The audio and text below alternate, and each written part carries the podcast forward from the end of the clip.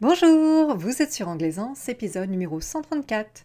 Aujourd'hui, nous allons parler des 1500 mots du Globish. Bienvenue, vous écoutez Anglaisance. Je suis Nadège Cézana, coach de vie certifié, spécialiste de l'apprentissage de l'anglais. Sur Anglaisance, nous apprenons à oser être à l'aise en anglais en explorant nos pensées.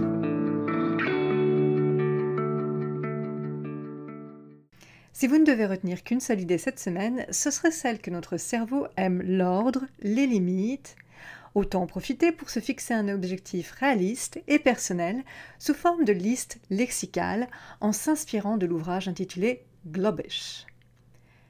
Avez-vous déjà pris rendez-vous pour une séance de découverte en ma compagnie? Si vous écoutez ce podcast parce que vous aimeriez parler plus facilement anglais pour faire enfin décoller votre carrière, contactez-moi directement sur anglaisance outlook.com. Je suis là pour vous et je me fais toujours un plaisir de vous aider. Dans l'épisode précédent, le numéro 133, nous avons parlé des différentes façons de penser à l'échec. Avez-vous changé votre façon de voir ce que vous appelez les échecs? Avez-vous déterminé s'il s'agissait d'échecs par inaction, anticipé, donc garanti, ou d'échecs leçons qui vous enseignent qu'il existe d'autres façons d'atteindre votre objectif. Aujourd'hui, nous allons explorer les 1500 mots du Globish, titre qui peut sembler surprenant et sur lequel une de mes remarquables clientes a récemment attiré mon attention. Je vous propose de commencer par vous expliquer ce qu'est le Globish, ainsi que ces mystérieux 1500 mots, et l'intérêt qu'ils peuvent avoir, de même que leurs limites. Pour finir, je vous proposerai quelques pistes pour que vous puissiez créer votre propre liste. En anglais, la terminaison ish, ish, se retrouve à la fin de certains adjectifs comme greenish, yellowish par exemple. C'est l'équivalent de notre âtre dans verdâtre, jaunâtre par exemple, c'est-à-dire plus ou moins vert, vaguement jaune, etc. Ici, ça n'a pas de sens, car ici, c'est du terme English qu'il faut rapprocher le néologisme globish. Un néologisme, c'est un mot qui vient d'être créé. En l'occurrence, le terme globish a été créé récemment et peut-être reconnaissez-vous la racine globe terminée par ish. Le globish, c'est tout simplement l'anglais qu'on parle à travers le monde. Oui, mais puisque le globish est en fait de l'anglais, pourquoi changer son nom? Tout simplement parce que ce n'est pas tout à fait l'anglais des anglais, mais qu'il s'agit plutôt de ce que les anglophones nomment aussi le broken English, soit, selon Wikipédia, un mauvais anglais, un anglais hésitant, l'anglais des aéroports. Le terme globish est donc ce qu'on appelle un mot valise, pratique dans les aéroports, c'est-à-dire qu'à partir des mots globe et English, on en a constitué un troisième, globish. Vous connaissez certainement d'autres mots valises, qu'on appelle des portmanteau words en anglais comme anglaisance, la fusion de l'anglais et de l'aisance, car mon plus grand souhait est que parler l'anglais soit si facile pour vous que ce serait comme une seconde nature. Le globish est donc basé sur l'anglais, modifié, adapté, simplifié pour que tout le monde soit capable de le parler. C'est une langue utilitaire qui se veut simple et efficace. On est loin de l'anglais de Shakespeare et c'est normal puisque ce n'est pas du tout l'ambition du globish. Je me suis intéressée au Globish en raison du livre rédigé par Jean-Paul Nerrière, L'anglais suffisant pour briller en toute situation, paru aux éditions Erol en 2017. Ce qui m'a tout particulièrement intrigué, et que vous pourrez retrouver sur le livre en ligne sur Amazon, je mets le lien à votre disposition à la page de l'épisode, la page 134 sur anglaisance.com, c'est la liste des 1500 mots indispensables du Globish. J'aime cette idée que l'on puisse délimiter la quantité du lexique à un nombre bien précis, si possible rond, pour pouvoir se débrouiller dans la majorité des situations. Quand je me dis qu'il me suffit de connaître 1500 mots pour pouvoir parler en anglais, même s'il s'agit du globish, je me sens rassurée. La tâche ne semble plus impossible. Au contraire, elle est mesurable, quantifiable. On a une idée très précise des efforts à accomplir. Bien sûr, je pars du principe que 1500 mots, c'est peu. Je me doute que pour certaines de mes auditrices, cela paraît beaucoup. Pourtant, comme toujours, on peut en revenir aux faits. 1500 mots, c'est juste un chiffre. Ensuite, on décide d'en penser ce qu'on veut. Trop, pas assez, parfait, ça reste 1500 mots, c'est tout. Du coup, si on se dit que ce n'est pas beaucoup, on peut aussi facilement programmer une progression avec un début et une fin pour arriver à maîtriser ce vocabulaire indispensable. Elle est déterminée dans le temps, donc gérable. Il suffit de mémoriser un nombre de mots bien particulier par jour, semaine ou mois, et bientôt, il sera possible de communiquer aisément. Ce qui est intéressant aussi dans cette liste, c'est qu'elle est par ordre alphabétique. Donc, tout est ordonné, catégorisé, on sait où chercher, on sait comment s'y prendre. Quand on se sent capable, quand on se sait capable, tout semble facile. Par ailleurs, on trouve de nombreux mots grammaticaux dans cette liste, des petits mots outils comme a ou above au-dessus. L'avantage de ces mots, c'est qu'on les retrouve très fréquemment dans les phrases, donc ils sont très faciles à mémoriser lorsqu'il s'agit de les reconnaître, à l'oral ou à l'écrit, ainsi que quand il faut les utiliser dans un courrier comme dans une conversation. Toutefois, même si cette liste est délimitée par un nombre de mots précis, ordonnés, donc gérables, mémorables, elle présente aussi des inconvénients. Ainsi, il s'agit d'une liste universelle. C'est logique, puisqu'elle correspond à la planète tout entière. Mais le problème, c'est que ce n'est pas du vocabulaire particulier, du sur-mesure. D'ailleurs, c'est le cas avec tous les livres qu'ils traitent de l'anglais professionnel ou de développement personnel.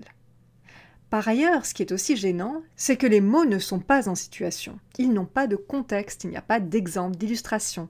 Ils sont juste listés les uns après les autres. Par conséquent, leur sens n'est pas évident au premier abord, il reste ambigu.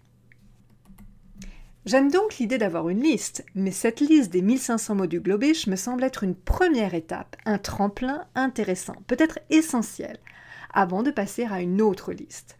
Les 1500 mots du Globish peuvent être un modèle à partir duquel vous établirez votre propre liste. Par exemple, vous pourriez parcourir cette liste de 1500 mots et déterminer ceux que vous souhaitez vraiment retenir parce qu'ils sont pertinents dans votre situation. Si vous travaillez dans un laboratoire, bien sûr qu'il faudra que vous connaissiez et utilisiez biology, biologie. Peut-être pas si vous évoluez dans un autre contexte. À vous de discerner en séparant l'indispensable de l'accessoire pour vous. Et pourquoi ne pas créer votre propre liste? Une liste qui serait donc limitée, ordonnée, mémorable, qui vous permettrait de l'apprendre de façon progressive et qui serait la vôtre, du sur-mesure, pas du prêt-à-porter, de la haute couture même. Comment allez-vous faire? Partez tout simplement du champ lexical dont vous avez besoin. Pour mes clientes qui préparent un entretien d'embauche, il semble logique qu'elles orientent leurs recherches autour de la formation, des diplômes, des expériences professionnelles, des responsabilités qui leur ont été confiées, de leurs compétences, de leurs projets, sans oublier, bien sûr, le domaine pour lequel elles posent leur candidature. Et une fois que vous avez votre liste à vous, comment allez-vous faire pour la retenir? Tout d'abord, peut-être pouvez-vous jouer avec les catégories. L'ordre alphabétique, certes, est toujours efficace. Mais pourquoi pas l'ordre alphabétique français-anglais et anglais-français, comme dans un dictionnaire? Peut-être pouvez-vous aussi ranger vos termes selon leur nature grammaticale, ou bien selon leur champ lexical, ou encore selon leurs points communs en ce qui concerne leur prononciation, qu'il s'agisse d'un son qu'ils partagent, ou de la même syllabe accentuée, ou d'une autre particularité. N'oubliez pas non plus d'ajouter du contexte, des exemples de phrases précises où vous auriez rencontré ces mots. Ils n'en seront que plus faciles à retenir. Laissez donc suffisamment de place autour du mot pour y noter des remarques. Utilisez différentes couleurs selon la nature des remarques. Très important, puisque l'anglais ou le globish sont des langues vivantes. Travaillez la prononciation. Écoutez les mots sur Word Reference, répétez-les, même à voix basse syllabe par syllabe en commençant par la dernière. Par exemple, pour réussir à prononcer entrepreneur, entrepreneur, qui est difficile car c'est un mot transparent et que nous avons déjà une idée très précise sur la façon dont il devrait se prononcer, commencez par la fin. Ner, entrepreneur, entrepreneur. Prenez votre temps. Profitez-en pour jouer avec les mots, que ce soit à l'écrit, en vous créant des mots croisés au pendu avec une amie, etc. ou à l'oral, en cherchant des rimes, en inventant des paroles de chansons sur des mélodies connues. Amusez-vous. N'hésitez pas à consulter les épisodes précédents que j'ai réalisés à ce sujet. Le numéro 8, Comment mémoriser les mots. Le numéro 10, La répétition espacée. Le 12, Les cartes mémoire. Le 14, Les applications de répétition espacée. Le 16, Apprendre en jouant à plusieurs. Le 18, Apprendre en jouant seul.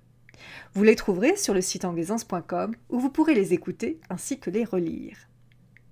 S'inspirer d'une idée déjà existante, créer, mémoriser, ce sont des actions qui vous permettront d'avoir un résultat fini, non seulement une liste tangible, concrète, que vous pourriez me montrer, mais aussi et surtout les connaissances acquises à travers le travail effectué. Autrement dit, vous connaîtriez vos 1500 mots. Si vous vous rappelez bien, notre comportement est toujours dicté par nos émotions.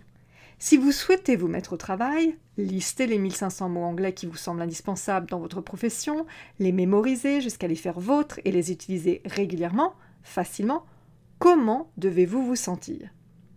Quelle est l'émotion ou l'une des émotions nécessaires pour que vous agissiez ainsi Il peut s'agir de la motivation, de la détermination, de l'enthousiasme. Nous savons aussi, grâce à cet outil remarquable que j'appelle la boucle de Brooke, que nos émotions ne nous tombent pas dessus par hasard. Bien au contraire, elles sont le fruit de nos pensées. Alors, si vous souhaitez vous sentir motivé par ce projet, que vous faudra-t-il penser? Si vous savez que vous agirez davantage si vous vous sentez déterminé, alors quelle est la petite phrase qui vous permet de ressentir cette émotion? Et que vous dites-vous qui vous rend enthousiaste? Vous aurez besoin de cette petite phrase, voire de ces différentes petites phrases, pour atteindre votre résultat. Et en cas de baisse de morale, n'oubliez pas non plus de vous rappeler pourquoi vous avez entrepris de rédiger votre liste. Pour maîtriser davantage de vocabulaire Oui, mais pourquoi? Pour pouvoir être plus à l'aise en anglais? D'accord, mais pourquoi? Pour pouvoir vous exprimer aisément au bureau? Parfait, mais pourquoi? Pour vous sentir mieux considéré par vos collègues? Très bien, mais pourquoi? Pour vous sentir à votre place? C'est comme un zoom arrière où, à partir d'une liste de vocabulaire, on recule jusqu'à trouver vos motivations profondes, qui n'ont probablement rien à voir avec la langue anglaise ou le globish, mais plutôt avec votre propre croyance sur votre place dans la société ou toute autre chose. Si vous avez besoin d'aide, que ce soit pour établir votre liste de vocabulaire indispensable et sur mesure, ou bien pour vous sentir à l'aise où que vous soyez, en anglais comme en français, avec ou sans bagage lexical surdimensionné, je suis à votre disposition. N'hésitez pas à me contacter sur anglaisance.outlook.com. Vous êtes de plus en plus nombreux à le faire et je m'en réjouis. La souffrance en anglais n'est pas une fatalité. Mission, à vous de jouer à présent.